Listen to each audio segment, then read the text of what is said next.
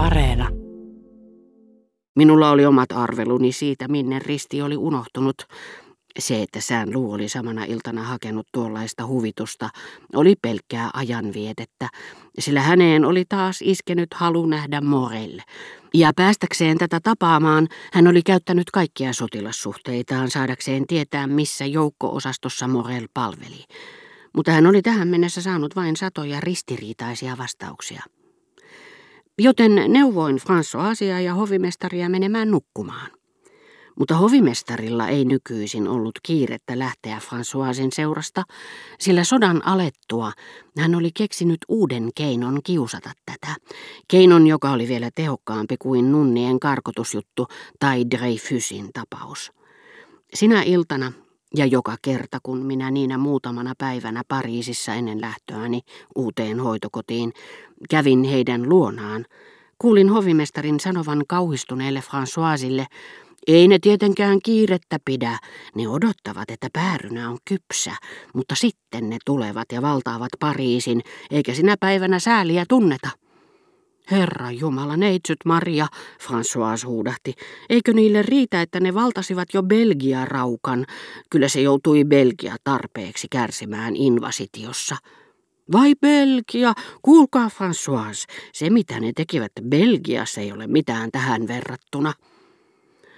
Ja koska sota oli lisännyt kansan ihmisten sanavarastoon joukon ilmauksia, joihin he olivat tutustuneet vain silmiensä kautta sanomalehtiä lukemalla, mistä johtuen he eivät osanneet lausua niitä oikein, hovimestari jatkoi, en tajua miten maailma voi olla näin hullu.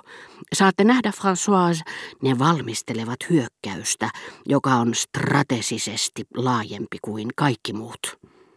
Minä väitin vastaan en niinkään säällistä Françoisia tai strategista ajattelua kuin kielioppia kohtaan, ja ilmoitin, että piti ääntää strategisesti.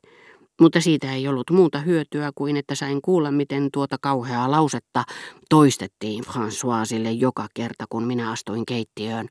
Sillä hovimestari sai työtoverinsa pelottelemisesta melkein yhtä paljon iloa kuin siitä, että pääsi näyttämään isännälleen, Vaikkakin vain Combreen entisenä puutarhurina ja tavallisena hovimestarina, silti myös kaikkien perinnäissääntöjen mukaan kunnon ranskalaisena, että hänellä oli ihmisoikeuksien julistuksen nojalla täysi oikeus lausua vapaasti stratesinen, ja ettei hänen tarvinnut ottaa vastaan määräyksiä asiassa, joka ei kuulunut hänen palvelustoimeensa, ja ettei siihenkään ollut kenelläkään Ranskan vallankumouksen jälkeen mitään sananvaltaa, koska hän oli minun kanssani tasa-arvoinen. Niin jouduin harmikseni kuuntelemaan, miten hovimestari puhui Françoisille strategisesti laajasta hyökkäyksestä niin sitkeästi, että tarkoitus näytti olevan todistaa minulle, ettei lausumistapa johtunut tietämättömyydestä, vaan oli tietoisen ja kypsän harkinnan tulos. Puheissaan hän mahdutti hallituksen ja sanomalehdet yhteiseen epäluulon värittämään ne-pronominiin. Ne puhuvat meille saksmannien tappioista, mutta eivät meidän tappioistamme, jotka kuulemma ovat kymmenkertaiset. Ne sanovat, että saksalaiset ovat henkitoreissaan eikä heillä ole mitään syötävää, mutta minä luulen, että heillä on sata kertaa enemmän ruokaa kuin meillä. Ei meidänkään kalloon voi mitä tahansa tunkea. Jos saksalaisilla ei olisi ruokaa, he eivät taistelisi niin kuin tässä yhtenäkin päivänä, kun he tappoivat meiltä sata tuhatta nuorta miestä, kaikki alle 20 ikäisiä. Näin hovimestari koko ajan liioitteli saksalaisten voittoa, kuten oli muinoin liioitellut radikaalien. Samanaikaisesti hän kertoili kaikenlaista saksalaisten julmuuksista, jotta voitot tuntuisivat entistä tuskallisemmilta Françoisista, joka päivitteli päivittelemistään.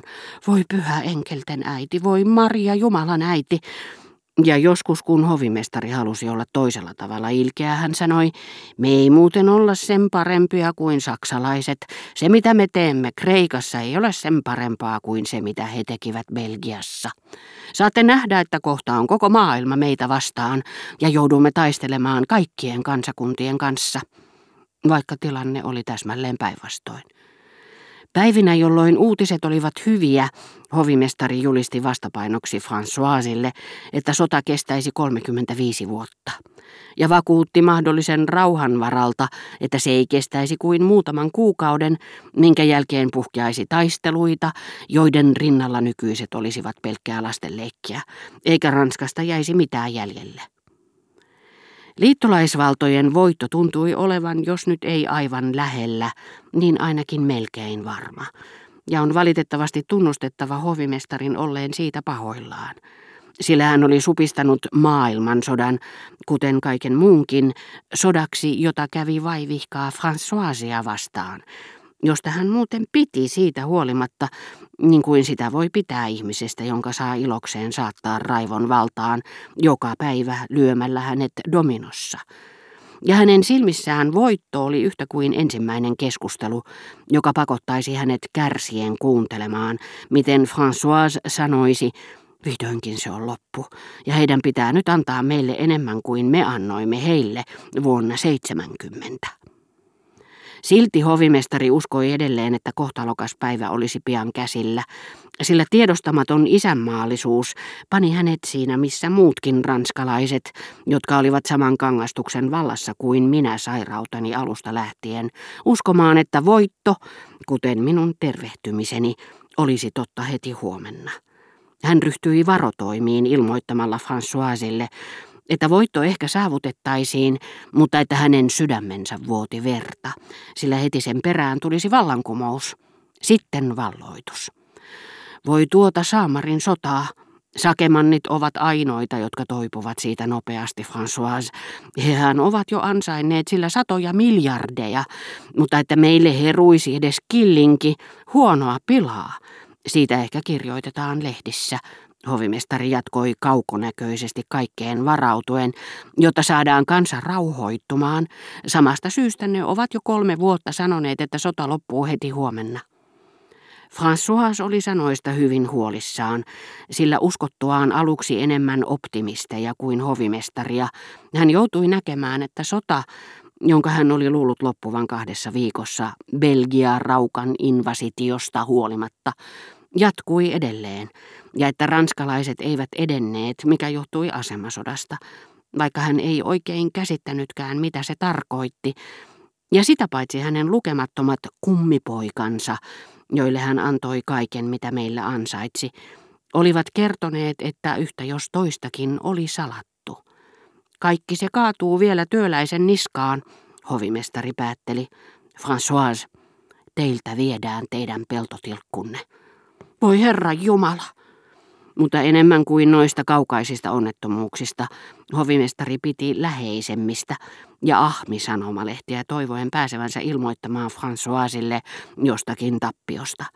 Hän odotti huonoja uutisia kuin lapsi pääsiäismunia, toivoi, että kaikki menisi sen verran huonosti, että François kauhistuisi, mutta ei kuitenkaan niin huonosti, että hän itse joutuisi aineellisesti kärsimään.